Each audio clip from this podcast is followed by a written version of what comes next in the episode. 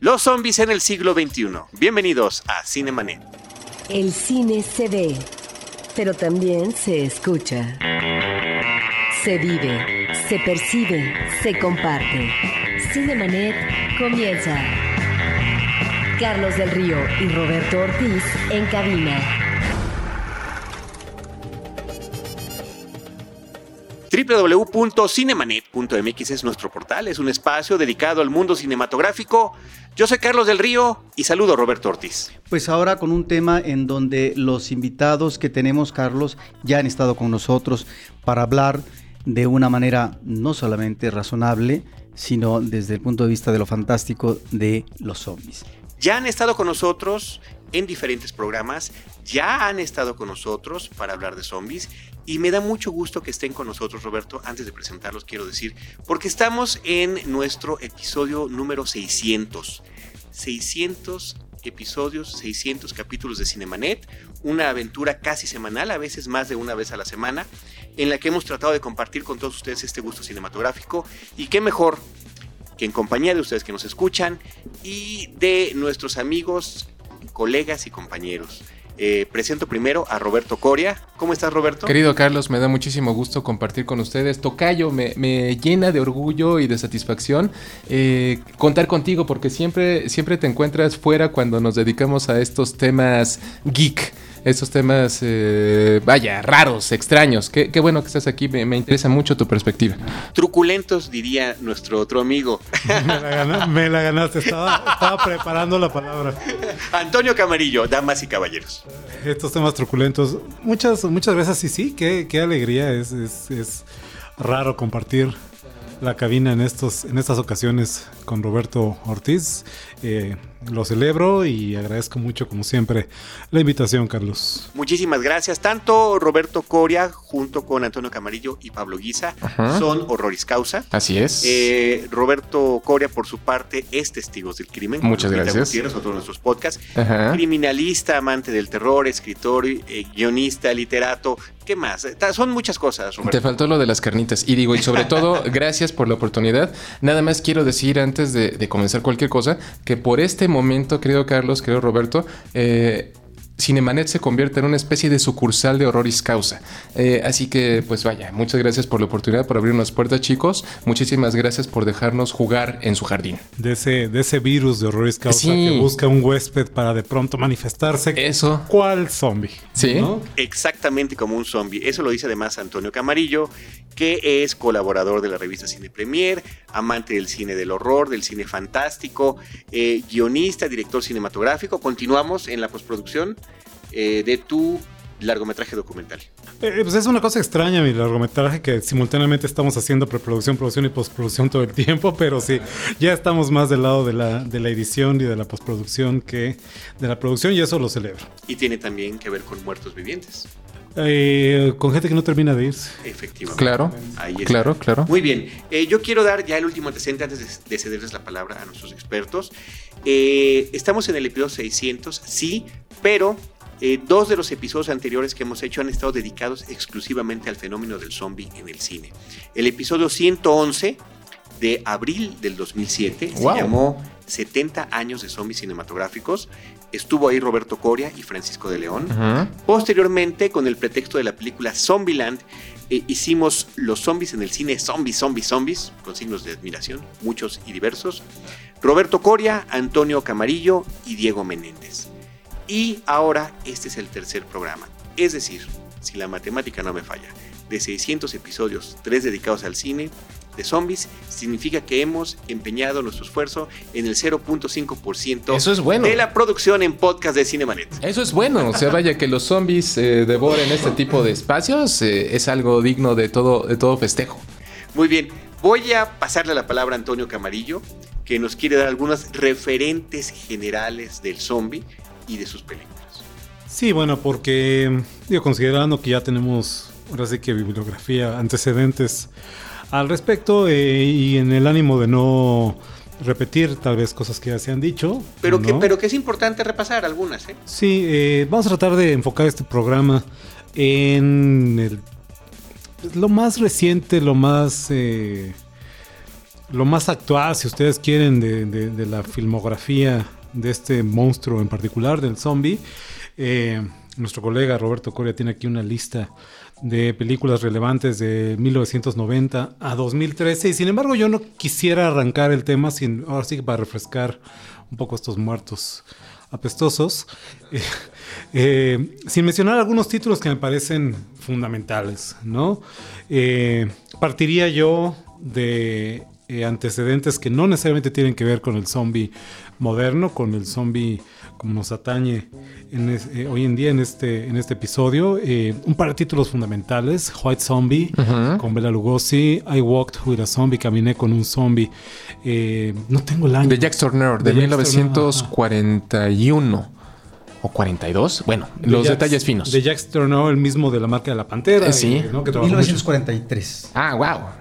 Eloy. El tocayo. que trabajó mucho eh, con Val Newton, este famoso productor eh, de películas de cine de serie B en aquellos años, ¿no? Dos antecedentes necesarios de mencionar porque si bien, repito, no tiene nada que ver con el zombie moderno, ¿no? Este, sí mencionan esa palabra, sí nos presentan estos personajes eh, originalmente del folclore haitiano, concretamente del vudú, ¿no? Estos seres eh, muertos en vida de alguna manera, que lo son, ¿por qué? Por medio de un hechizo, ¿no? De un hechizo que hace un médico brujo, alguien que domina las oscuras artes del vudú y que en la tradición de eh, Haití, como mencionaba, eh, era este terror, ¿no? De pronto a, ser atrapado por uno de estos brujos y a perder tu voluntad. Ese era el, terror del zombie, ¿no? Terminar desaparecido para tu familia, que te daban por muerto, te habían enterrado, te habían visto en la caja y luego podías reaparecer unos meses después en los campos de algodón o así trabajando. Fue, eh, así ahora sí, que haciendo trabajos forzados. Este es el zombie tradicional que una, una- un libro y después película escrito el libro por Wade Davis y la película filmada por Wes Craven en 1987 88 88. Ajá. 88. la serpiente y el arcoíris eh, trata un poco de, de- de- de, pues, de ver qué tanto hay detrás de este, de este personaje, de este zombie tradicional. Todo cambiaría con la aparición en 1968 de La Noche de los Muertos Vivientes, Night of the Living Dead, eh, producida por eh, Josh A. Romero y un puñado de amigos suyos, gente que se dedicaba a la publicidad, que decidieron hacer una película eh, juntando pues, el dinero que tenían, ¿no? Y que sin saberlo, sin sospecharlo siquiera, sentaron las bases de lo que sería el zombie moderno, ¿no? Eh, el mismo Romero lo ha dicho en numerosas ocasiones, él eh, no se ufana, no se... Este, vamos, no, no, no se considera responsable en todo caso. Él dice, lo estaba viendo apenas en una entrevista ayer que decía, pues yo no quería inventar un nuevo zombie, yo estaba bastante contento con los que habían. A mí me gustan los zombies tradicionales. Eh, y que, pues un poco aparentemente para no tener que pagar los derechos de la adaptación de una novela de Richard Madison, que en paz descanse, soy leyenda, I am legend, eh, pues retoma esa premisa, ¿no? De qué pasaría si el mundo estuviera este, dominado de pronto por esta plaga en la novela de vampiros, ¿no? Eh, y quedara uno en la novela o pocos seres humanos, ¿no? Retoma esa premisa eh, principalmente y crea Night of the Living Dead, una, una cinta seminal reconocida por la Biblioteca del Congreso en Washington como una obra cinematográfica importante y que por supuesto ha dado pie no únicamente a incontables imitaciones, sino a toda una genealogía eh, descendientes directos de esta obra eh, eh, propia que, que, bueno, conforman el canon de lo que hoy conocemos como el cine de muertos vivientes. De ahí me brincaría un poco algunas películas que ya nos conciernen ahorita. Eh, el siguiente paso evolutivo, diría yo, estaría tal vez en 28 Days Later, Exterminio de Danny Boyle, una película de 2002, que retomando en términos generales lo que propone George Romero en su originalmente trilogía y después, pues ya no sé ni cuántas Ni películas. cuántas lleva. ¿Ya cuántas llevan? Dos oficiales y ahí viene una en camino, 28 meses después. Sí. Ajá. Tienes este. Introduce algunas variantes, ¿no? Sobre todo esta idea del infectado. Del Ajá. zombie ya no como un cadáver reanimado, el famoso muerto viviente del título de la película de Romero, sino como un, eh, un, eh, un ser enfermo, producto de una infección viral, una enfermedad de algún tipo que los convierte, que es una variante de la rabia y los convierte en estos pues, monstruos este, Agresivos. humanos, agresivos, correlones. Correlones, eso, es- eso es No, lo más aterrador. Correlones, ya, ya no son el, el- el tradicional zombie que camina si viniera desarmando, que ese es el punto, ¿no? Si viniera cayendo a pedazos. Sí. Estos corren y corren duro. Sí. Creo que esa es eh, una, una- un- la última evolución importante del personaje. A mí ¿no? lo que me gusta de esa película es la atmósfera que se crea de un Londres eh, ya casi deshabitado, despoblado, que es una situación de desesperanza Claro. y en donde este registro de la geografía en el planeta nos habla de eso, de una desolación y donde la humanidad pareciera que en esa extensión del mundo no logra encontrar un paraje para poder habitar Claro. de manera bien hecho. Y, y además algo que a mí me, me gusta mucho, este, amigos, eh, toda buena película de zombies para mí sirve como pretexto para hablar acerca de los mejores elementos del ser humano y de los peores. En Exterminio que tú acabas de citar, Antonio, a mí me dan más miedo esos militares insensibles eh, que son capaces de violar a una mujer en desgracia que los zombies. Es decir, yo tengo siempre la gran discusión sobre qué es lo peor, el monstruo ficticio o el monstruo real, aquel que vive dentro de nosotros. Eso es uno de los elementos que, que para mí es más inquietante de este fenómeno. Yo he tenido esa discusión con, con muchas personas, ¿no? Este, sobre cómo cuando alguna película, alguna serie de televisión, como, de como que de pronto no tiene tantos zombies como los fanáticos del zombie quisiéramos, ¿no? Que le faltan zombies. Yo siempre lo digo, ¿no? Este, al final, paradójico como pueda sonar, el zombie en toda narrativa de zombies es circunstancial. Claro. ¿no? El- A lo que, a lo que vamos, a lo que asistimos es eh, a un drama muy humano, ¿no? Donde somos testigos una y otra y otra vez de la incapacidad del ser humano eh, eh, estando en situaciones de crisis, estando eh, en una situación como puede ser un apocalipsis, una, una infestación zombie, de colaborar, de trabajar eh, hombro con hombro, de dejar de lado sus diferencias, sus prejuicios, sus, este, su egoísmo, Sí, ¿no? en, en aras de la supervivencia. Esa de la original Noche de los Muertos Vivientes de Romero a una película como 28 Days Later, Exterminio, a ahora The Walking Dead, es con la constante narrativa. Una y otra vez vemos eso. En ese sentido, el zombie es, insisto, eh, secundario, ¿no? Podríamos estar hablando de cualquier tipo de catástrofe, de un terremoto, de El una surimi. plaga, de cualquier cosa, el surimi, lo que sea. Lo que sea. Eh, Lo, lo dije a propósito, lo dije a propósito. Ya sé, ya sé. Pero como no están viendo tu rostro de niño Ok, travieso, muy bien. hago la aclaración. Muy bien. Pero esto que estás mencionando tiene que ver en cuanto a las betas que nos ofrecen ciertas figuras del terror y del fantástico con algo que es el nutrimento básico de las películas de zombies, que es en el ser humano el gran miedo que provoca, uno, la pérdida de identidad, en tanto que todo ser humano requiere ser aceptado en un entorno social, ¿sí? Esto en parte explica también lo que es la función de las religiones, la función de los gobiernos en términos de organizar la vida en sociedad, pero por otro lado también la pérdida de conciencia.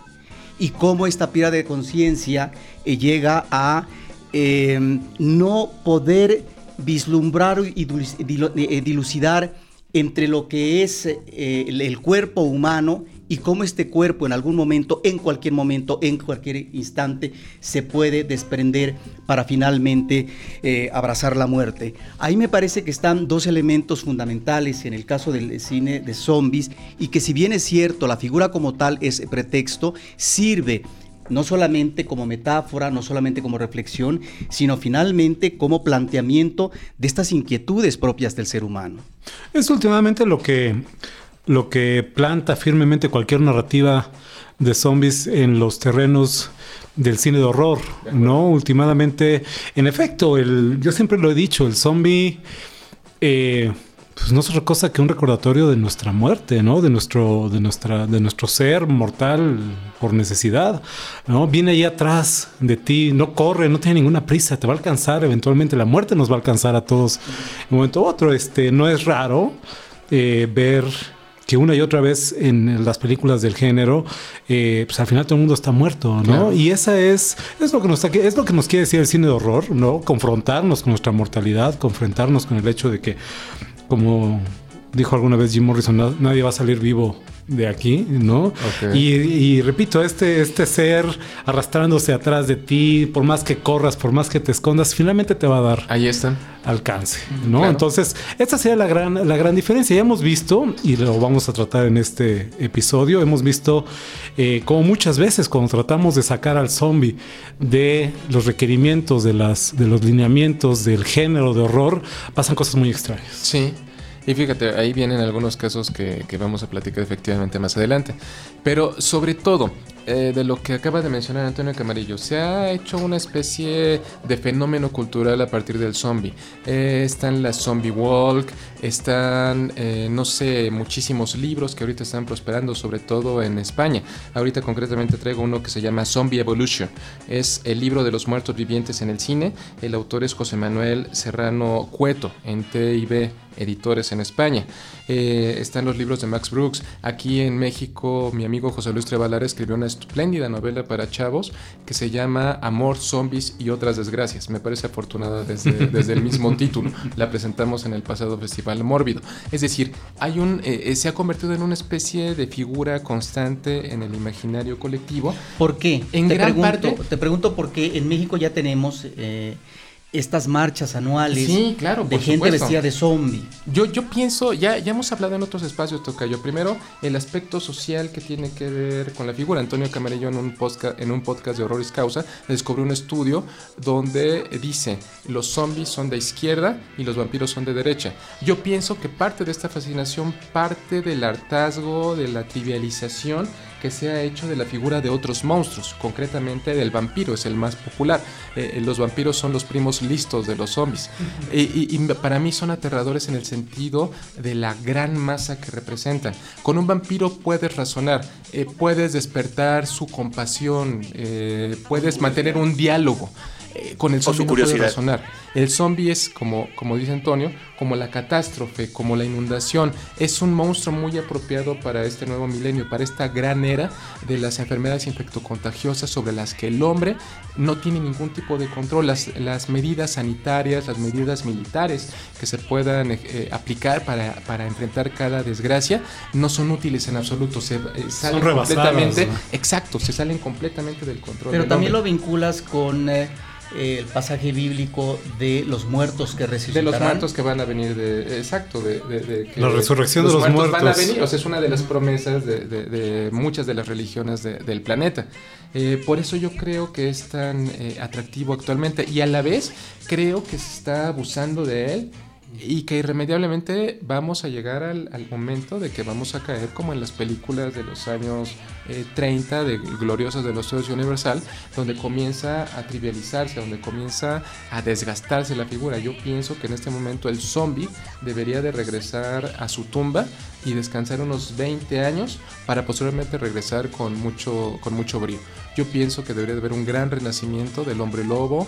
Eh, ya ahorita comentan ustedes antes de entrar al aire eh, acerca de Titanes del Pacífico, de Pacific, Ri- Pacific Rim, de Guillermo del Toro, que es un gran homenaje al Cajigo e Iga. Hay- es un gran homenaje a, estos horrores que vienen de más allá, en este caso del mar, que están ahí eh, latentes. Eh, debe de haber entonces una búsqueda por otro tipo de cosas que nos asusten. Debe de haber una, una evolución. Yo pienso que el zombie está por cumplir su ciclo. Pero no, perdón, eh, otra pregunta. Mm, hablas de figuras que se pueden ah, resucitar cinematográficamente hablando. Finalmente, estas figuras del terror se reciclan. Hablas eh, de personajes como eh, Drácula o como eh, el hombre lobo. Sí.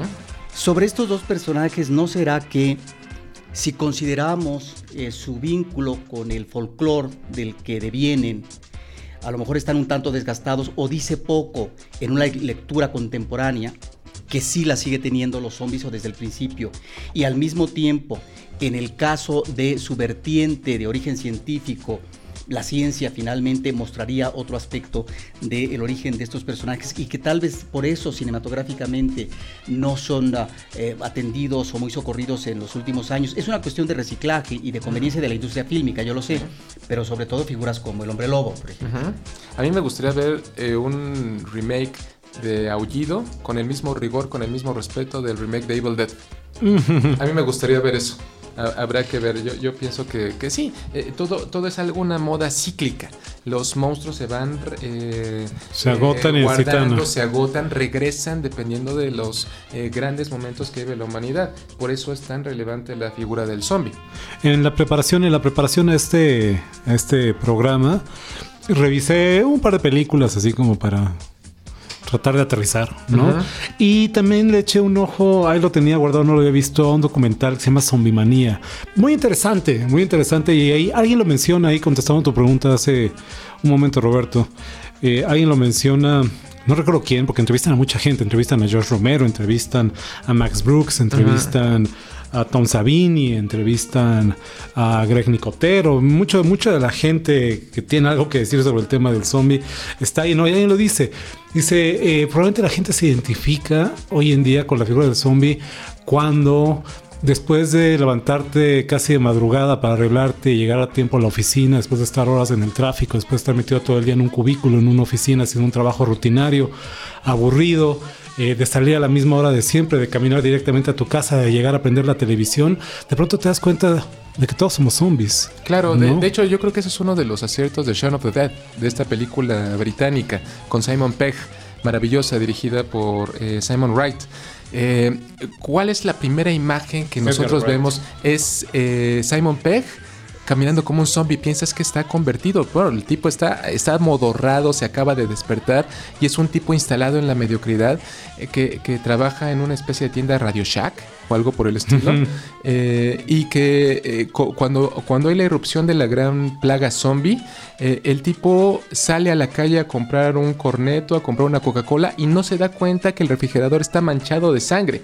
Es sé. decir, esto pasa desapercibido las señales. Y que la ciudad está llena, se topa con cuatro zombies en el camino y ni Y siquiera ni, se da ni cuenta, se ¿no? da en absoluto. No, y, esta, y este juego que se hace con que somos zombies, porque ahí son zombies antes de ser zombies, efectivamente. No nada más es él el que, el que se presta a ese juego, sino que nos ponen varias escenas de gente caminando en las calles y nos están haciendo esa analogía de la forma en la que se comporta el zombie.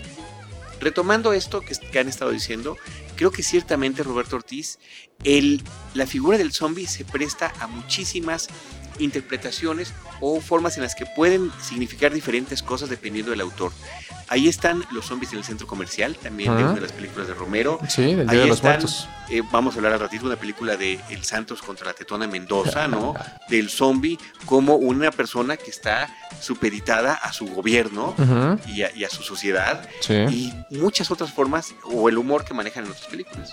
Vivimos, vivimos en una sociedad que nos orilla al conformismo, Sí. que nos orilla a eh, aceptarnos como parte de la masa, a tratar de no distinguirnos, de no destacar, eh, a cumplir con lo que se espera de nosotros. Ese es el horror del zombie, este anonimato que mencionaba hace un momento Roberto Ortiz, este anonimato, esta falta de voluntad, esta falta, en eso se relaciona con su, con su antecesor, el zombie tradicional haitiano, ¿no? La falta de voluntad, la falta de identidad, la falta de, de- de poder de decisión, eso es lo que últimamente creo que engancha con nosotros en este momento particular. El, el consumismo que también aborda la segunda película filmada por Romero, eh, Dawn of the Dead, en 1978. Seis 76. o 78. Bueno, ya. No me acuerdo. Las fechas es lo de menos. Ya se me van. Ajá. Este, eh, a esto se refiere, ¿no? El consumismo como una forma de conformismo, como una forma de, de- de hacernos a todos iguales, deseando lo mismo, buscando todos lo mismo. Los ¿no? zombies cómo están paseándose en esa película por el centro comercial y cómo se paran frente a los aparadores. De la misma manera que los chavitos hoy en día se paran frente a una vidriera en Perisur. Es, es muy semejante. Cuando tú te subes al metro en estos días, las personas van mirando hacia el vacío, van atentas, ensimismadas en sus propios asuntos. O vi- No hay o viendo su ni teléfono. comunicación. O, o- Hay- o como Antonio Camarillo y yo le hacemos, eh, estamos haciendo eh, check-in en Foursquare en todo el momento. O sea, Todos somos zombies. Señores. ahorita que hablan del metro, no hay película mexicana, ¿verdad? Que se refiera a los zombies en el metro, porque ahora que mencionabas la gente que regresa cansado de este medio de transporte en la Ciudad de México, eh, que, en el que viajan más de 5 millones de personas al día, este cansancio eh, que se le nota en los rostros, en el cuerpo desgastado, no es solamente del regreso al trabajo. Desde la mañana cuando tú Desde abordas, desde la mañana cuando abordas el metro y que los vagones van saturados, no solamente la gente que va sentada, sino la gente que va parada va durmiendo. Sí, claro. Es decir, no le alcanzó. Es tal su jornada de trabajo y son tantos los minutos y las horas que desgasta en ir y venir de su casa a su trabajo, son dos o hasta tres horas para llegar a la fábrica, al centro de trabajo, a la oficina, que ya desde que se levantan son como muertos en vida. De. Una película de ese tipo en ese entorno sería extraordinaria. Pues ahí está el gran tip, ahí eh, está, ahí está el ahí tip, está ahí está el tip. ¿Quién, quién se avienta? No, bueno, yo, yo, yo mencionaría que Halley de, de. ¿Cómo se llama? De. Ay, se me va el nombre. del Yo no la he visto. Hoffman. De Ariel Hoffman. No, Ariel no. Es Hoffman. Sí, Hoffman.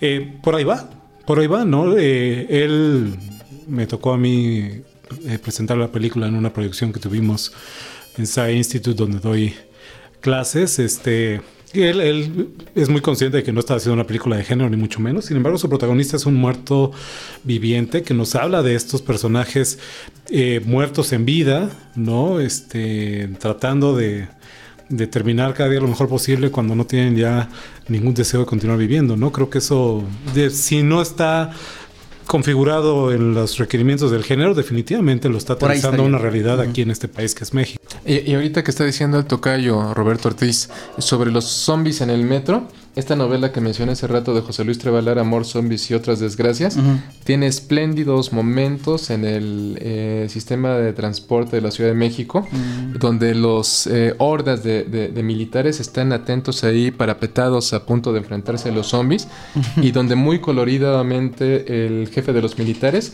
a la cabeza, a la cabeza. Y todos eh, los militares se quedan así como, dispárenles a la jeta, cabrones. Eh, vaya, muy, este colorido, muy apropiado Muy de colorido, nuestra sí. cultura. Sebastián, Sebastián Hoffman es el director de Halley. Yo creo que ya es momento, eh, Roberto y Antonio, de que aterricemos en títulos de películas. Es imposible tomarlas todas, pero sí algunas representativas. Decíamos hace rato que nos habíamos quedado en Zombieland. Eh, de esa película abundamos muchísimo en aquel episodio que Ajá. yo recomiendo que puedan escuchar nuestros amigos. Al ratito recuerdo los números de episodios. Pero sí, en estos últimos años se han dado estas variantes. A propósito de lo que decías de películas como eh, 28 Days, la película que lo maneja como una enfermedad.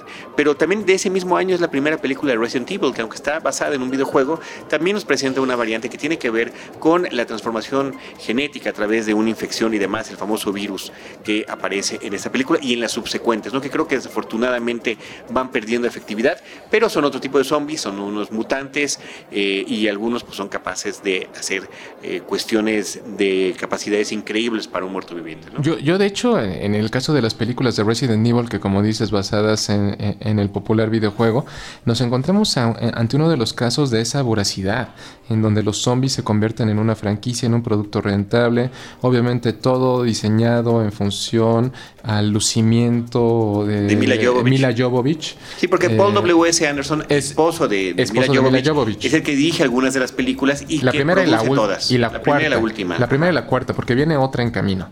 Pero yo, yo, yo vi la cuarta y quedé desilusionado. Desde la tercera no estaba feliz. La tercera es de las que más me gustan, es de Russell Mulcahy, Sí. esta película, este, esta que tiene lugar en el desierto. que En Las Vegas. escapando, exactamente.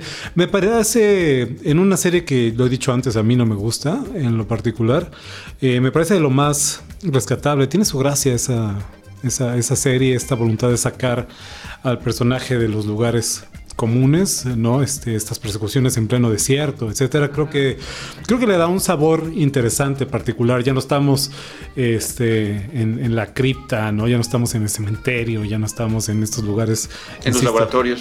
no comunes de- del género, estamos en otra, en otra situación.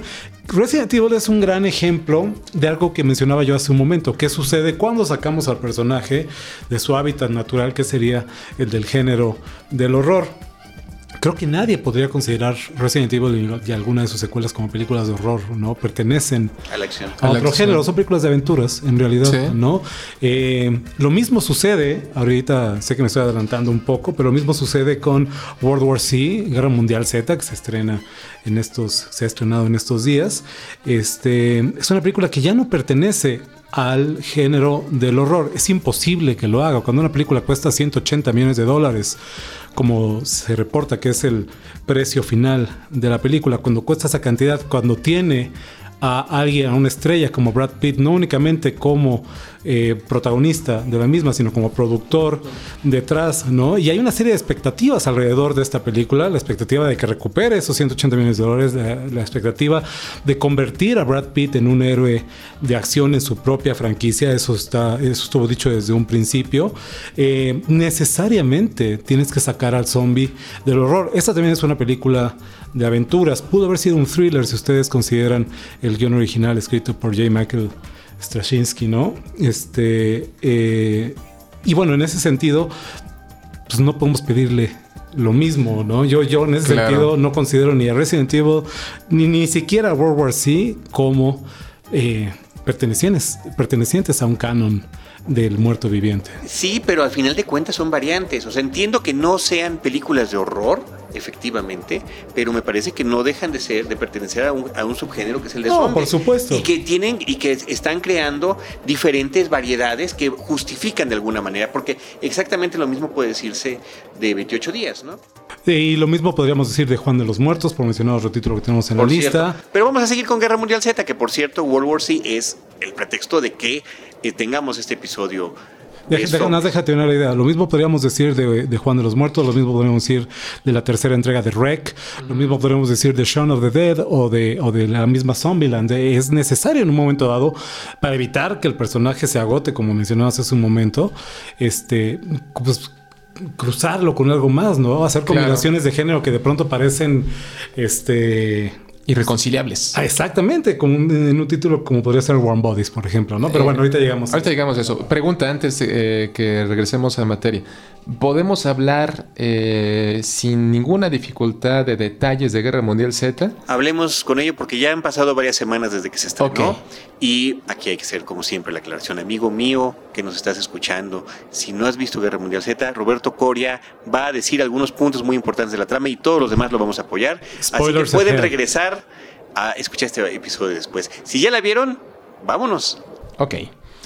Pues bueno, primeramente podríamos decir es un producto completamente separado de las expectativas que se puedan tener sobre la novela. La novela de Max Brooks es un mamotreto como de este vuelo y estoy haciendo una seña este, enorme. Eh, como la de, está haciendo la seña de aún hay más. Como de Raúl Velasco, algo así por el estilo. Es una novela enorme y yo digo, los muertos vivientes, los zombies, eh, adolecen de un relato canónico como los vampiros tienen a Drácula. Es decir, el zombie no es un personaje por excelencia explotado en la literatura. Es hasta tiempos recientes cuando se están haciendo cosas relevantes. Es hijo del celuloide, en es hijo del celuloide, netamente. En el caso de, Guerra Mundial Z, yo diría que es lo más cercano que el zombie podría tener a una, a una novela canónica. ¿Por qué?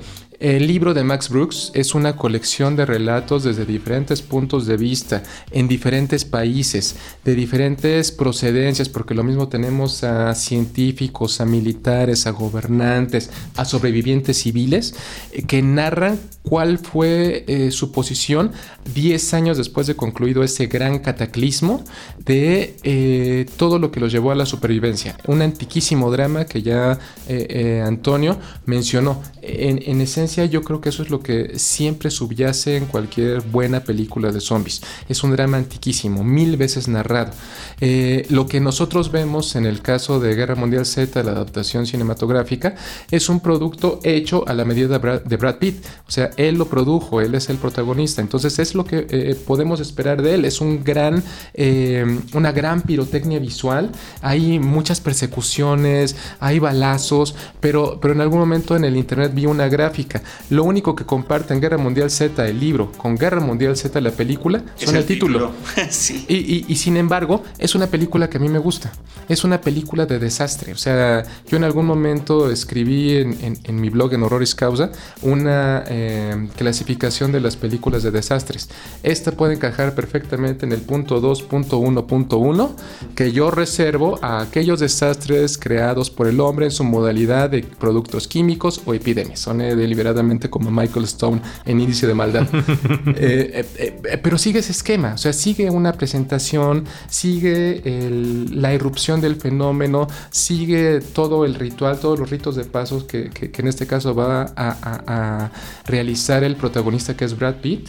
Eh, eh, un eh, martillo, que así es como se define él mismo, es en, en esencia un martillo de la Organización de Naciones Unidas, para enfrentar este, pues esta pandemia que, como dice el libro, prácticamente lleva a la humanidad a su aniquilación.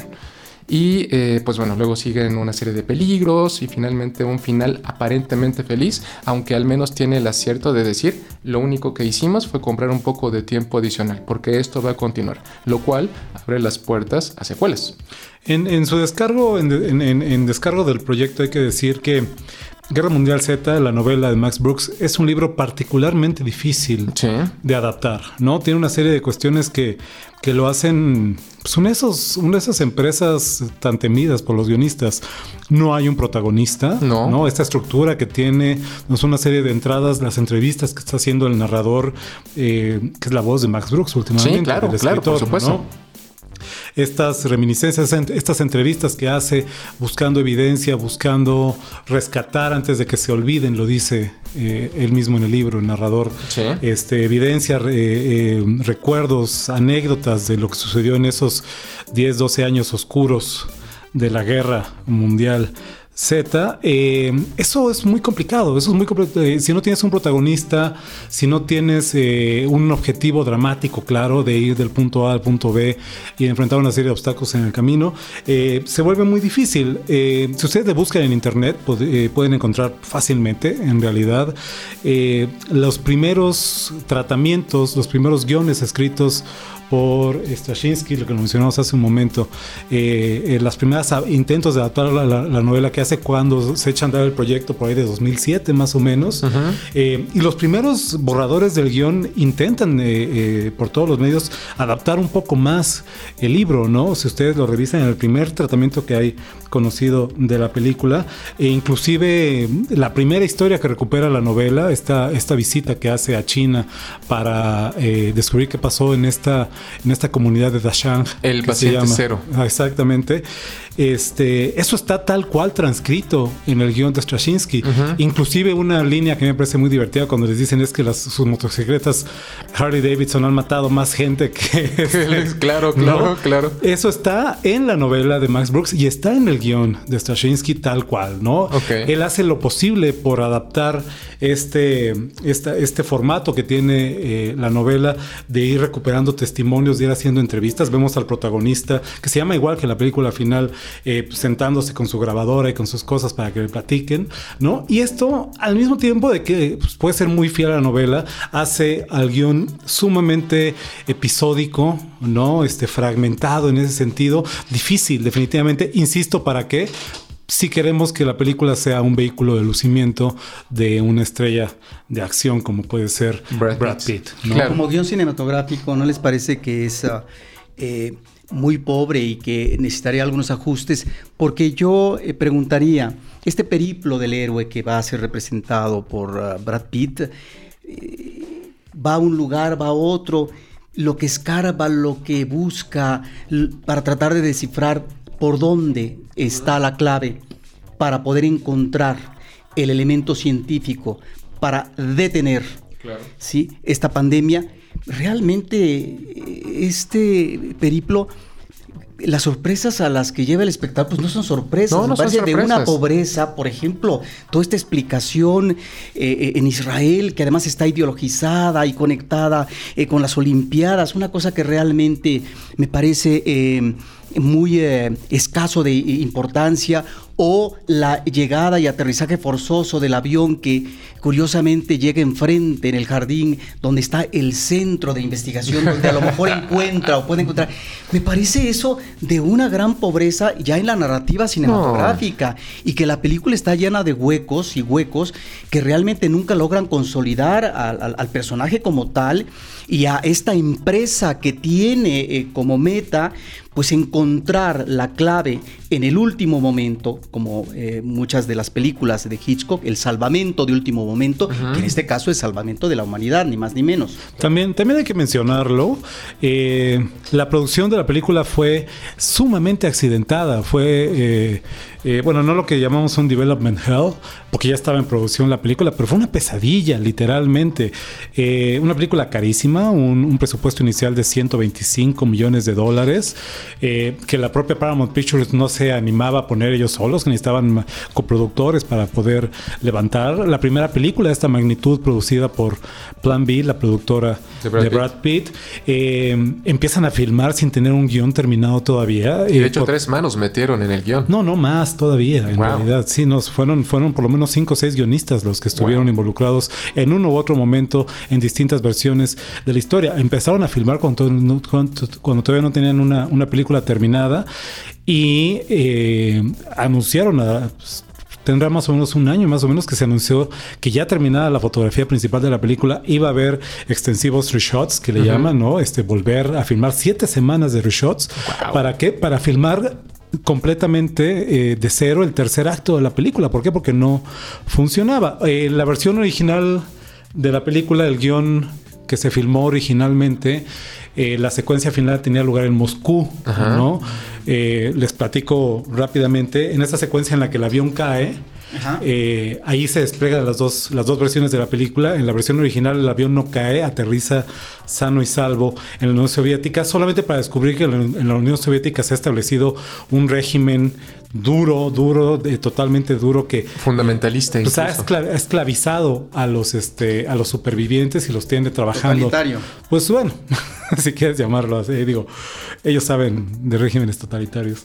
Eh, que ha esclavizado a los supervivientes y los tiene trabajando en minas, este, etcétera. Y eh, todo el tramo final tiene que ver con esta revuelta que encabeza el personaje de Brad Pitt para liberar a los, este, a los, a los prisioneros y para los oprimidos. Y para y, y, para enfrentar a los, a los zombies con los cuales el ejército soviético no puede, ¿no?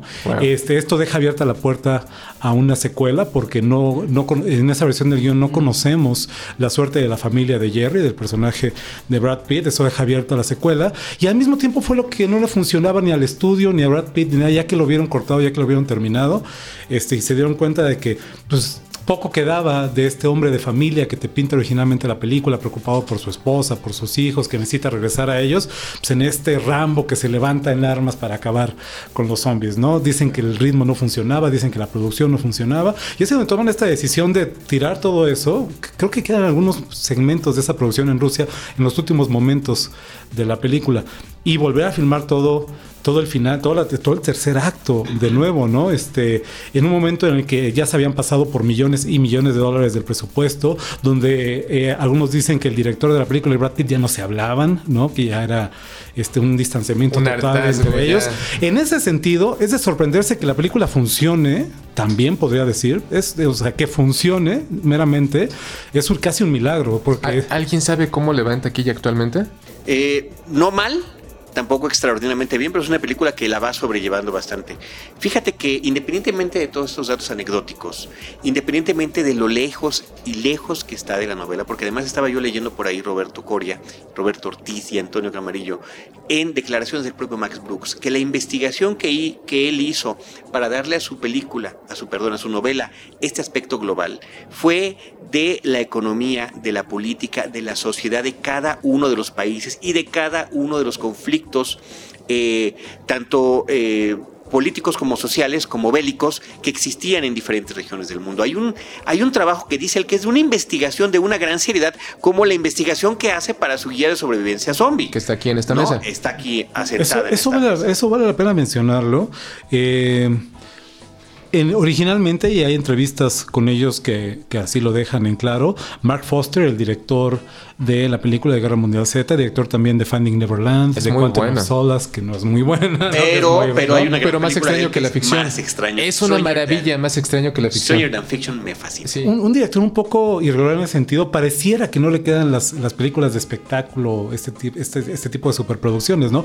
Él dijo en un momento que le emocionaba mucho la idea, después, después de ver este primer eh, tratamiento de Straczynski a la novela, esta adaptación a la novela de Brooks, él dice que eh, eh, él quiere hacer una, una película de zombies que sea un poco como Los Tres Días del Cóndor, por ejemplo, ¿no? Luego la compara también con este, eh, la, la saga de Bourne, ¿no? Estas películas son thrillers, ¿no? Y a mí me parece una idea muy interesante y de hecho este guion original eh, que ustedes pueden encontrar en internet si le buscan, eh, apunta a una estructura de thriller, ¿no? De un personaje eh, ordinario enfrentado a una situación extraordinaria, que es la definición de thriller como género, ¿no? Enfrentado a una estructura de poder que lo rebasa, donde seguramente será manipulado y traicionado en algún momento y tiene que pasar a ser una víctima, a convertirse en el héroe que salva el día. Tiene todos esos elementos para hacer. ¿Por qué? Porque el personaje de Jerry en esta versión anterior lo envían en primer lugar a... Esto pasa después de la, de la pandemia.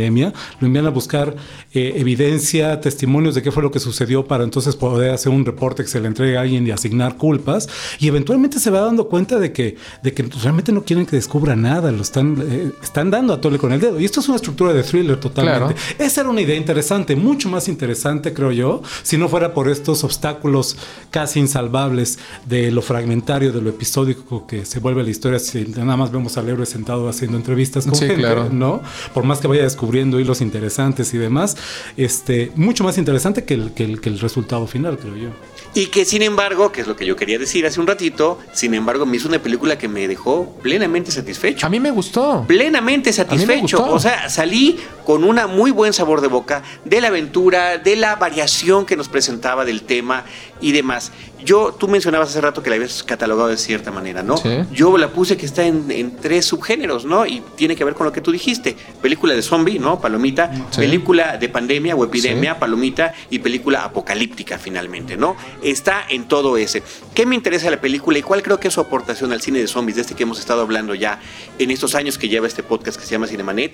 El alcance global, que bueno, está narrado de cierta manera en la novela, pero también narrado de diferente forma en la película. Él está haciendo este recorrido físico por diferentes puntos del mundo y viendo cómo enfrentan este asunto en Norcorea, cómo lo hacen en Jerusalén, cómo, qué es lo que sucede en México, ¿no? Que se menciona en algún momento Sí. y demás. Eso a mí me parece que es muy interesante. Me parece también interesante la variante que le dan a este personaje del monstruo del zombie. Claro. ¿Por qué? Porque ya decíamos nosotros que los vampiros tienen ciertas características, ¿no? Que eh, se mueren con una est- estaca en el pecho, los hombres lobo con una eh, Bala de bala de plata en el corazón, los zombies pues sabemos que tenemos que acá hay que acabar con la cabeza, ¿no? Hay que cortarles la cabeza o hay que darles un balazo en el cerebro. Pero aquí nos mete una variante que tiene que ver con la forma en la que ellos perciben al ser humano.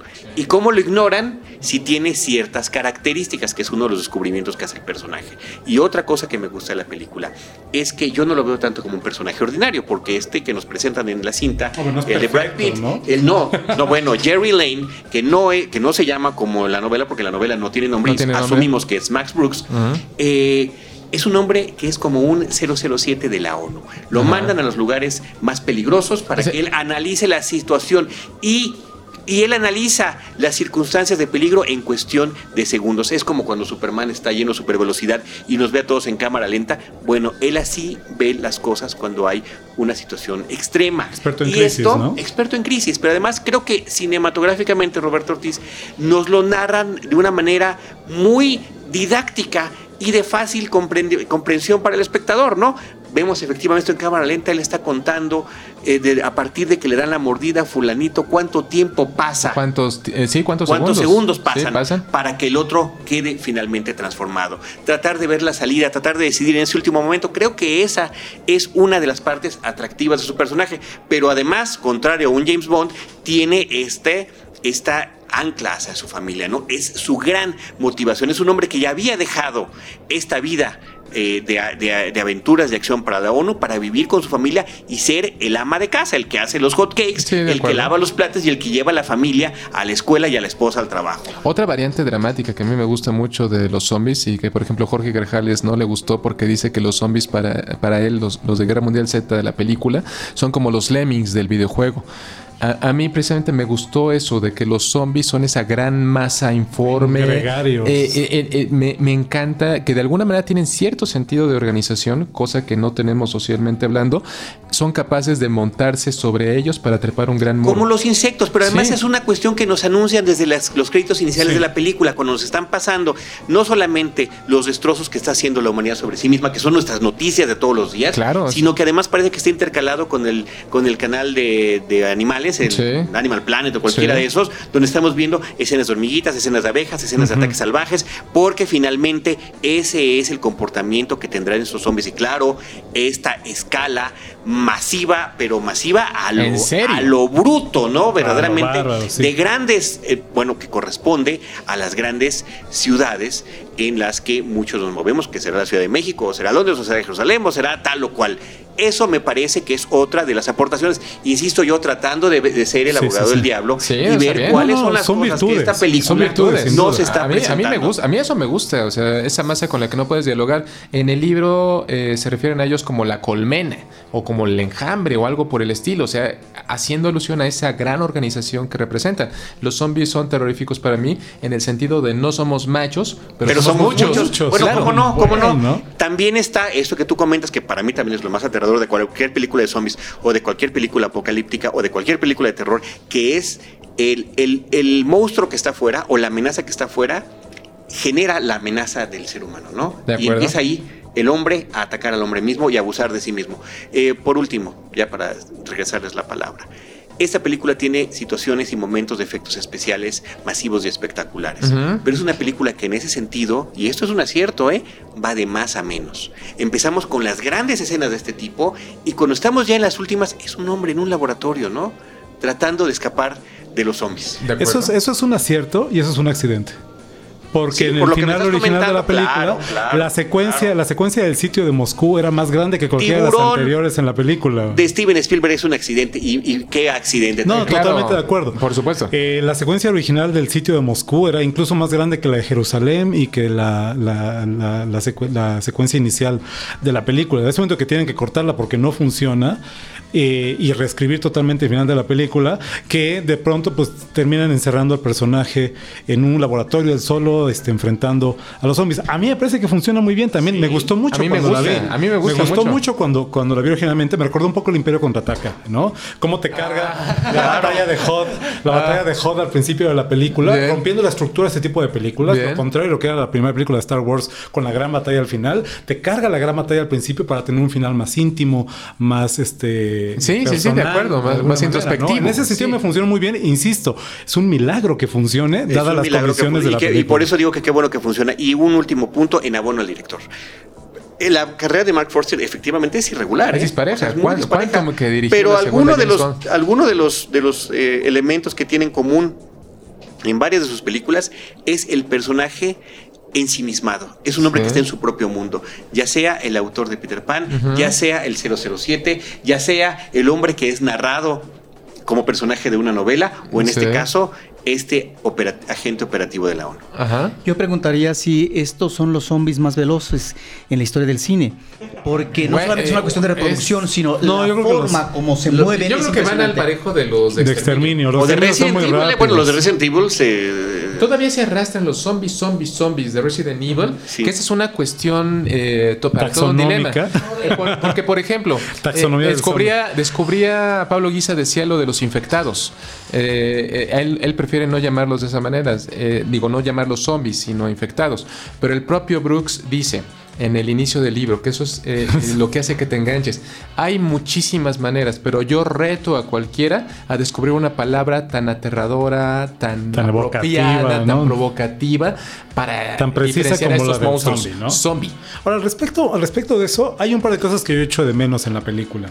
La primera tiene que ver con esta insistencia tanto del estudio, insisto, es una película de 180 millones de dólares. Es una película de estudio. Es una película de estudio. La insistencia tanto del estudio como de Brad Pitt a hacer la película amigable para los niños, ¿no? El que no haya sangre. No hay una gota de sangre No. en toda la película. Todo lo que sucede sangriento, eh, violento, gore, ocurre fuera de cuadro. Sí. ¿no? De momento que le cortan la mano a esta chica. La Pero soldado. está es bien sugerido, ¿eh? O sea, está bien armado. El- el- al cuate, al primer ataque. A mí me parece, a mí me parece muy curioso ver que el cine se cuide de mostrarnos ese tipo de cosas que pueden ser, sí, pues sí, a lo mejor terribles para los niños. Digo, yo vi a alguien a los 6 años de edad.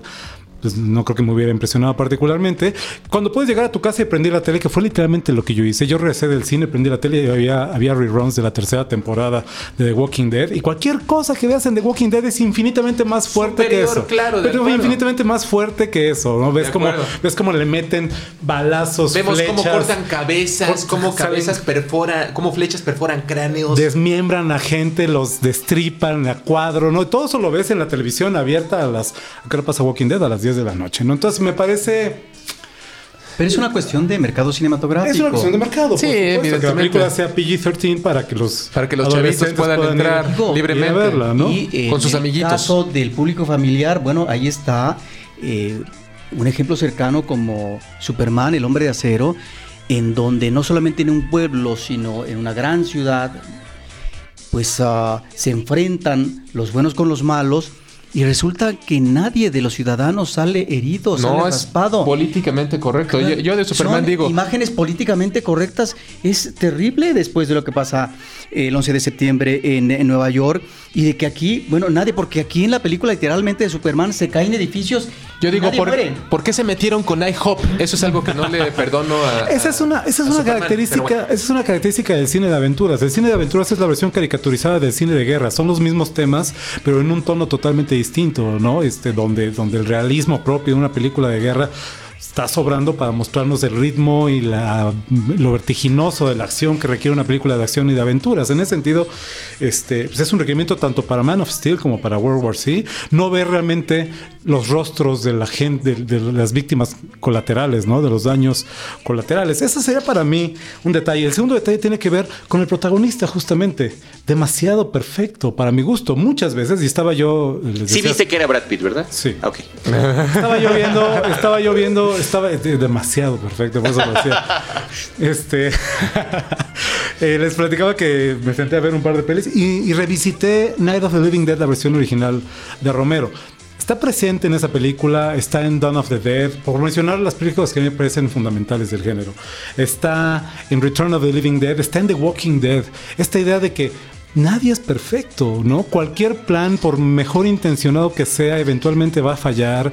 El protagonista tiene más de una razón para hacer las cosas. Todo el mundo está viendo por su supervivencia y una de, las, una de las narrativas que a mí más me gusta como la aterriza, por ejemplo, es The Walking Dead. Justamente estos dos personajes eh, protagónicos todavía en la segunda temporada. El personaje de Rick, el sheriff, representante de la ley en toda la extensión de la palabra. De lo correcto. Del orden y de la civilización. Últimamente... Tan ortodoxo que a pesar del apocalipsis que ya están viviendo, él sigue con su uniforme. él sigue con su todavía en uniforme. la, en la segunda temporada era así. Ajá, y ahorita ya no, Sí, ¿no? ahorita ya no. Pero ya superaron esa, esa, Ya. esa dualidad. ¿Por qué? Porque el otro personaje era el de Shane, que representa todo lo contrario. Es el, pues cada quien para su santo, sálvese quien pueda y vamos a hacer lo que sea necesario para, para sobrevivir.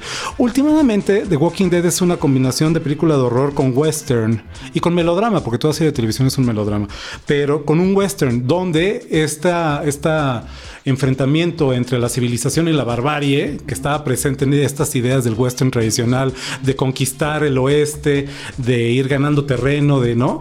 Este, Ganar la frontera. De ganar la frontera, pues es lo que sucede en The Walking Dead. Tenemos este pequeño grupo de, de colonos, podríamos decir, tratando de abrirse paso en, la, en los, en este territorio hostil, poblado ya no de indios, sino de zombies, ¿no? En ese sentido, esta, esta, este enfrentamiento entre, repito, la civilización y la barbarie es lo, lo que le da sentido a la historia. Y en ese enfrentamiento todo el mundo está sujeto a estar equivocado Rick más de una vez ha cometido un error. Rick hay un momento donde se duda de su cordura, ¿no? Y donde puede con la misma facilidad que salva a alguien, perder a alguien más, matar a alguien más. Y aquí en ese sentido me gusta mucho de la tercera temporada de The Walking Dead porque la segunda es algo en lo que nuevamente estamos eh, completamente enfrentados, Antonio. Es eh, en el caso de la tercera, el personaje que odias desde un inicio, Merle, que es Michael Rooker, Sí. que termina él, eh, En un el dilema- malo. En un dilema fascinante. Eh, Sí, no, eh, eh, dice, el malo deliberadamente elige hacer lo que el bueno va a hacer para que el otro no se manche. Para el otro no tenga que hacerlo. Exacto, Es- para que es- no. es eh, eh, fantástico. y, es, es maravilloso. Y, y yo al final, eh, cuando vi la escena del destino de Merle, dije, no puede ser, pobre Sí. Merle. Y te duele. Y te duele. Sí. En Guerra Mundial Z no tenemos eso. No ¿Por qué? tenemos Porque eso. el personaje de Jerry, el personaje de Brad Pitt, es demasiado perfecto. Sí, es claro. infalible. Es infalible. Y un personaje infalible. A mí me brinca, me sobra en el contexto de las historias de zombies. Y a lo que asistimos en una, en una narrativa de zombies es saber las debilidades humanas tratando de sacar lo mejor y lo peor de sí mismas en esa situación límite, que es una crisis como la, de una, como la del apocalipsis. Eh, ver a alguien que siempre va a hacer lo correcto le roba la historia. es por- aburrido. Es demasiado infalible, sobre todo en el momento de la verdad. Claro. En ese momento de la verdad, yo hubiera esperado otra cosa en esa película. ¿No? Una situación más crítica, más difícil. No, se resuelve de una manera campechana. Y es un momento nodal, dramático. Yo, yo, yo, yo, yo digo, es ah, la resolución eh, final. Es algo que cualquier epidemiólogo con mediano grado de, de- de lucidez Eso. pudo haber identificado desde un principio sin desplazarse a Israel, sin arriesgarse viajando a Corea del Sur. No, cualquier epidemiólogo pudo haberlo hecho con la mano en la cintura. Roberto Ortiz le llama licencias cinematográficas y yo Ah. en este caso las acepto plenamente para el goce y disfrute de la película. Bueno, eso sí, no, no, Y- no nos pongamos y si rudos. tiene una falla el personaje de, de Jerry Lane, pues es el de que a final de cuentas las cosas que hace no las hace por honor ni por su país, sino por su familia estrictamente. Eso Y es ser. capaz de romper algunas de las reglas durante el camino para llegar a ese fin, ¿no? Porque al final de cuentas está siendo utilizado para cierto efecto. The Walking Dead me parece que es una serie excepcional. Vamos a hacer como, como hemos hecho varias veces y, y Antonio Camarillo nos ha acompañado en incluir en nuestro programa de cine, en Cinemanet, series televisivas que realmente valen la pena. Me parece que la adaptación de esta, esta serie de, de novela gráfica o de cómic de The Walking Dead, que muchos se quejan de que hay diferencias muy serias entre la fuente original y la versión televisiva, yo me parece que la televisiva pues se atiene a- a- al formato de una televisión que siendo de paga, siendo en un canal de, de cable, se puede permitir que haya todo el gore que se, puede, que se puede manejar. Me encanta y me fascina la forma en la que han manejado el desarrollo de los personajes, ya sea que, vivan mucho o poco, porque esa es una de las, de las grandes apuestas de la serie, que no sabes quién va a seguir a la semana siguiente, prácticamente nadie está a salvo. Nadie está y que efectivamente todos esos elementos que ya mencionaron los dos muy bien están ahí presentes en una serie donde hay un desarrollo dramático, me mencionabas la parte del melodrama, extraordinariamente importante. Yo se lo he recomendado a muchas personas y me dicen, a mí no me gustan las horror, no me gustan los zombies, no me gusta la sangre. No importa, nada más para que veas el viaje que está haciendo cada uno de esos personajes y las decisiones que tiene que tomar, me parece que es una serie estupenda. A mí me gusta muchísimo la evolución de los personajes. Daryl, que es un redneck, eh, una perso- una- un personaje que no eh, parecería mayor, eh, tener mayor relevancia, termina siendo uno de los eh, puntos eh, fundamentales de ese drama de supervivencia. y de los más entrañables. Eh, de los más entrañables. Yo, yo me acuerdo, Tim eh, mi- en, mi, en mi propia experiencia, cuando la... Yo no sé por qué hacen eso, bueno, sí sé por qué lo hacen, te- obedece a propósitos de programación y de la época, partir la temporada en dos partes.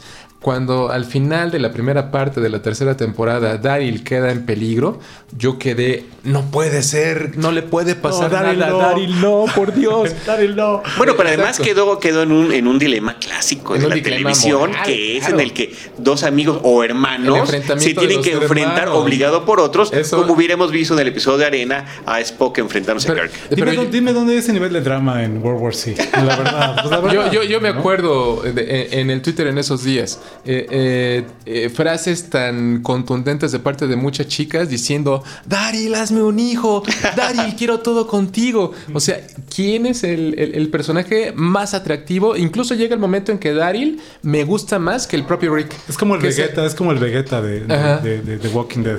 Pero bueno, a final de cuentas, este, algo que está a favor de las series en general, si son bien aprovechadas como lo es esta, es que pueden a través de esta hora semanal que tienen, a través ya de tres temporadas y una cuarta que ya está en producción, con eh, episodios de una hora cada uno, expandir y abundar en la historia Pues fíjate- y historia de todos los personajes. Pues fíjate que yo creo que hubiera sido un formato mucho más Eso, interesante eso para es lo World que yo- justamente lo que iba a decir. El de una serie de televisión o el de una miniserie, ¿no? Exacto. Donde lo episódico de la naturaleza del libro no fuera un problema, fue era de hecho acorde Una con la virtud. Es una de sus fortalezas. Televisiva, ¿no? Y donde podías revisitar cada semana un aspecto distinto de este gran mosaico que es la historia, esta gran historia oral de la. Ah, Como su propio título lo dice, una gran historia oral de la gran guerra zombie. Exactamente. No nos vayamos porque ya se nos acabó el tiempo. Vamos a seguir platicando un poquito más, pero digamos algunos de los títulos que nos Wow. trajiste, ¿no? Antonio, Bueno, Juan de los Muertos, hay que hablar de Juan de los Muertos. una producción cubana, española, maravillosa. Y que recupera un.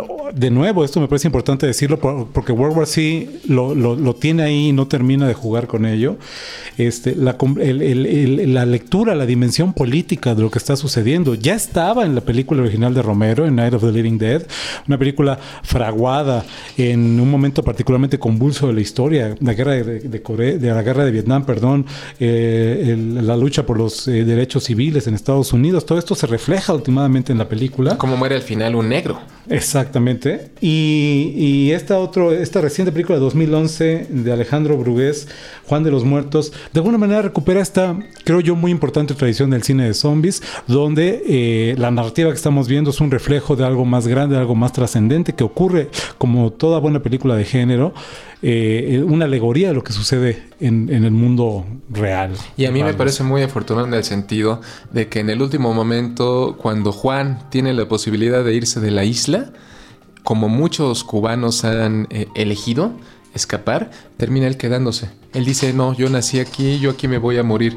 Y el último momento donde él se arroja a toda esa gran multitud de zombies para enfrentarlo, creo, creo que es una bueno. gran radiografía de la sociedad cubana, bueno, de una gran parte de la sociedad cubana de nuestros días. Ahora se suma a esta serie de películas donde utiliza el humor de una manera literalmente brutal Sí. y despiadada eh, en, en- en el subgénero de una película de zombies. Me parece que eso es uno de los grandes aciertos que tiene la película porque está jugando además, pues, y que nos podemos identificar más con unos personajes latinoamericanos enfrentándose a, un, a una epidemia o una pandemia de zombies. Shaun, Shaun of the Dead, eh, Zombieland y una, Fido, por ejemplo, Fido son películas que juegan con el humor, ¿no? Y, y una que mencionaste hace rato que es una de mis grandes favoritas porque lo mismo me aterró que me hacía, que me hacía eh, doblarme de risa que es Return of the Living Dead del 85. No, bueno, por supuesto. Ah, sí. Ya títulos más recientes, creo que en esa categoría entraría la tercera entrega de Rec, Génesis, que Génesis realmente tiene poco, ¿no? Este, se, se nota ahí la voluntad de Paco Plaza, el, el director de la película, ya sin la mancuerna habitual que era Jaume Balagueró,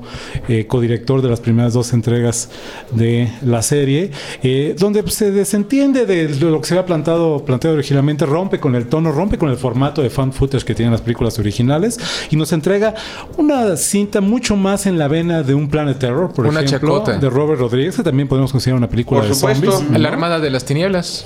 Army of Darkness o este o Dead Alive de Peter Jackson son todas esas Peter películas Jackson, más eh, en plan de chacota, más Es- en plan de Es una de las películas que yo había elegido para iniciar esta disertación. Eh, irónicamente, comencé con un remake, con el remake que ya mencionó Antonio hace rato de Tom Savini de La Noche de los Muertos Vivientes. Todo regresa, ese es el punto de inicio. En el 1990 él dirigió eh, una nueva versión de esta película maravillosa que, que, como dice este mi colega, es una obra maestra para mí ver nuevamente una, eh, una vez más tiro por viaje me, lo hago sin dificultad en, en, en estos canales de la televisión. de- Eh, ¿Estás hablando de de- del, eh, del remake? ¿Del remake de. Savini? Eh, y acaban de pasar el remake de Savini ah, el otro día en televisión también en MTV, sin afán de hacerles comercial, pero la pasaron junto con, Dead- con eh, Evil Dead, con la original de 1984, 81. 82. 81. Bueno, De los eh, 80, ya, de los de- ya- 80. ya déjense de Ya. pelear por esas cosas. Sí, ese tipo de cosas ya no van. Ya, ya este par- a este momento del partido ya no importa. Eh, eso es, es, un intento por rescatar lo, lo clásico. En, en, esta lista después me fui eh, con Dead Alive de Peter Jackson, una maravillosa película llena de excesos, eh, slapstick, o sea, la sangre corre a borbotones, salpica la cámara eh, y nuevamente regresamos a la idea de la, del contagio de zombie a través de un mono rata de Sumatra, que, que, hasta se da el lujo de Peter Jackson de, de, de utilizarlo en King Kong. En algún momento está Adrian Brody en la, en, en, el, en la bodega de carga de ese gran buque donde van a transportar más adelante a King Kong y vemos ahí así en, en algo muy fugaz, vemos una caja que dice mono rata de Sumatra, cuidado. me, gustaba, me gustaba mucho más ese Peter Jackson, se tomaba menos en serio a sí era, mismo. Era, es el, el humor gore también, ¿no? Sí, es no, uh, muy efectivo. Creo, creo que no podemos irnos sin, sin mencionar... Eh, pues que los zombies también tienen su corazoncito, ¿no? Sí. Pareciera, y hay dos títulos en la lista. Eh, pues que si bien llegamos a considerar no relevantes para la discusión, últimamente creo que tienen un lugar en pues, eh, la narrativa del zombie, ¿no? Una sería esta película de reciente estreno Warm Bodies, Mi mm. novio es un zombie, le pusieron mm -hmm. aquí de 2013 mm de Jonathan Levine. Eh, y una que creo que se la adelanta por varios años, que se llama Otto el Zombie. Yo la vi en un fico aquí en algún momento, en 2007, 2008 tal vez. Otto el Zombie or Up with, the, with Dead People eh, de Bruce LaBruce. Una película inclasificable. Extraña. Muy extraña, ¿no? Es una, es una mixtura entre horror, pornografía y cine gay. Exactamente. Que, pero que creo que es muy interesante en, esta, en este esfuerzo de deconstrucción del zombie que ya hacen todas estas mezclas con otros géneros de Guerra Mundial Z, a Rec 3, a Juan de los Muertos, todo lo que hemos mencionado ahorita, todas intentan a su manera de construir el género, tratar de, válgase la expresión, darle nueva vida al mismo. ¿Pero ¿no? qué tiene que ver con el corazoncito que mencionaban estas dos películas? Son estrategias para mantener caminando la que, figura del que, zombie, que ¿no? en el caso de Warm Bodies, y espero que sí, no pero lo hayan visto, eh, eh, eh, va básicamente como, de hecho, el zombie se llama R en Warm Bodies uh -huh. y la mujer se llama Juliet. Entonces, o sea, nos encontramos nuevamente ante un drama eh, ya un amor escrito. Imposible. Sí, una cosa idílica. Eh, dos mundos aparentemente irreconciliables, eh, completamente ¿no? separados. Eh, de hecho, es una película que ni siquiera John Malkovich, que, que, es el papá irracional de la chica, que es un militar así muy, muy beligerante, o sea, ni siquiera su presencia le da un poquito de dignidad a la cinta. A mí no me gusta Warm Bodies. O sea, yo como la veo es Crepúsculo, conoce a los zombies. Sí, qué horror. Es, es, es, sí, al final horror. de cuentas es, es, un horror. Oye, y nada más regresando a la cuestión de, de, la, de la comedia en torno al zombie, está la película mexicana animada que es El Santo contra la Tetona Mendoza, donde los zombies de Zaguayo tienen un papel fundamental en la película. Su explicación, ¿no? Que tiene que ver con el, pues, un discurso social, al final de cuentas, claro. ¿no? De manipulación y de conformismo que mencionaba hace rato eh, Antonio, pero que además tiene este tema musical y con todo y su video que se llama Zombilaridad, que ¿Qué otra película puede tener? ¿Puede presumir de eso? Ninguna. Por supuesto. Ninguno. Sí, ¿no? Claro. Que además cante Julieta Venegas, Eli Guerra, Benny Barra, eh, Camilo Lara, Moderato, Molotov, Molotov, Botellita de Jerez. Vaya, o sea, me parece que es sensacional la, la forma en la que están burlando de todos esos esfuerzos de músicos conjuntos para otro tipo de fines, ¿no? Nada más una cuestión que mencionaban ustedes ahorita sobre el zombie también tiene su corazoncito. Al principio del programa... Eh, eh, Antonio, tú mencionabas White Zombie, es una película del 32. No sé si el título en México fue La Legión de los Hombres sin Alma. Es un clásico uh -huh. del cine fantástico. Y esta película de Víctor Halperín, que tiene unas escenas hermosísimas, nos plantea precisamente el tema de la posesión amorosa. Es decir, ya en una película de arranque del zombie que tiene que ver con el mito caribeño, ¿sí? Eh, que deviene de África a partir de lo que va a ser el comercio de los esclavos y sobre todo de estos eh, elementos de la palabra eh, del Congo y de Angola. Aquí encontramos una película que tiene su raíz originaria de el zombie producto del manejo como esclavo en los campos, eh, en este caso de caña de azúcar, de caña de azúcar. pero que nos está planteando un tema amoroso. Pues mira, ya lo dijo mi colega hace un momento, todo regresa al origen, ¿no? Y, y yo pienso algo, eh, eh, a mí no me gusta este tipo de, de- de intentos porque algo que define al zombie hace rato hablaban de un canon. Yo creo que, la bulia, la falta de raciocinio, la pérdida de la identidad, la pérdida de cualquier sentimiento son elementos que definen a un zombie. Sea tradición eh, haitiana, afroantillana, sea infectado, sea caminante, sea mordelón, como quieran llamarle. Eso define un zombie. Por eso el zombie para mí es impermisible que pueda tener memoria de su antigua vida. eh, es decir, que pueda dominar el sentimiento a, uno de esos personajes. Eh, eh, algo interesante podría ser. en Resident Evil, ya lo dice la Reina Roja, algo, y bueno, lo hemos visto en otros relatos, algo que define al zombie es que obedece a un instinto básico, que es alimentarse. El otro instinto básico, ¿cuál es? El sexo. A mí me daría mucho inquietud ver a un zombie violador. Bueno, y, pero- y- y en el sentido, eh, ahorita eh, rápidamente, uno de los síntomas de, de la rabia, de la rabia furiosa, podría ser, eh, vaya, yo, yo sé de casos en la literatura médica que personas que tienen rabia furiosa eh, pueden tener una erección que dura horas y horas y horas y horas. también. ¿Sí? Eh, creo que eso está sublimado. Eh, pues, últimamente cuando el, cuando el zombie te muerde, te, te abre, te rasga, te, te- es- eso es una violación últimamente. Sí, ¿no? claro, Es una, es claro. una figura de eso, creo. sí, sí, de acuerdo. Está vulnerando tu cuerpo, está penetrándote de alguna forma. exactamente. Bueno.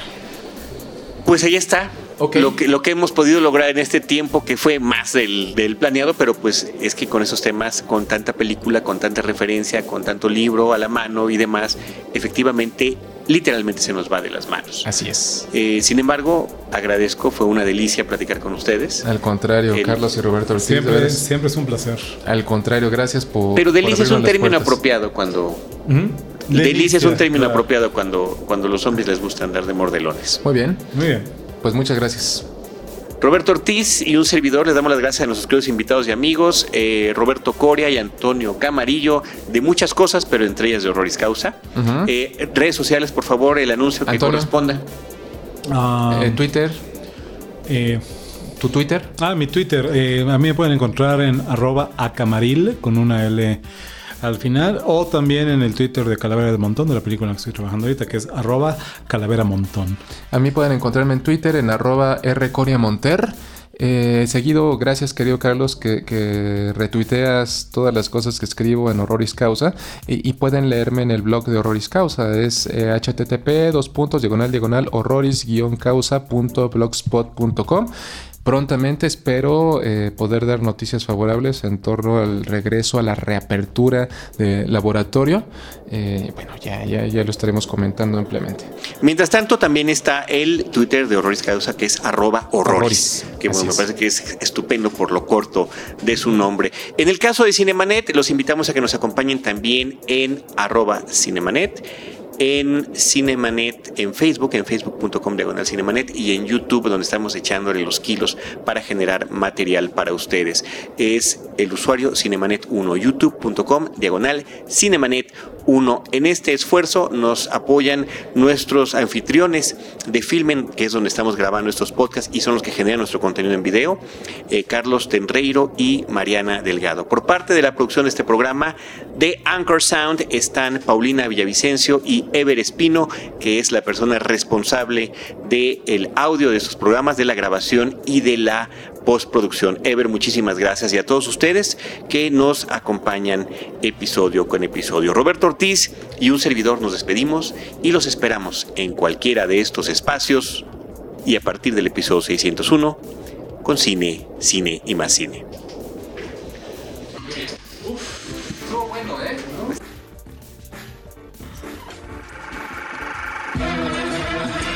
Cinemanet termina por hoy. Más cine en Cinemanet.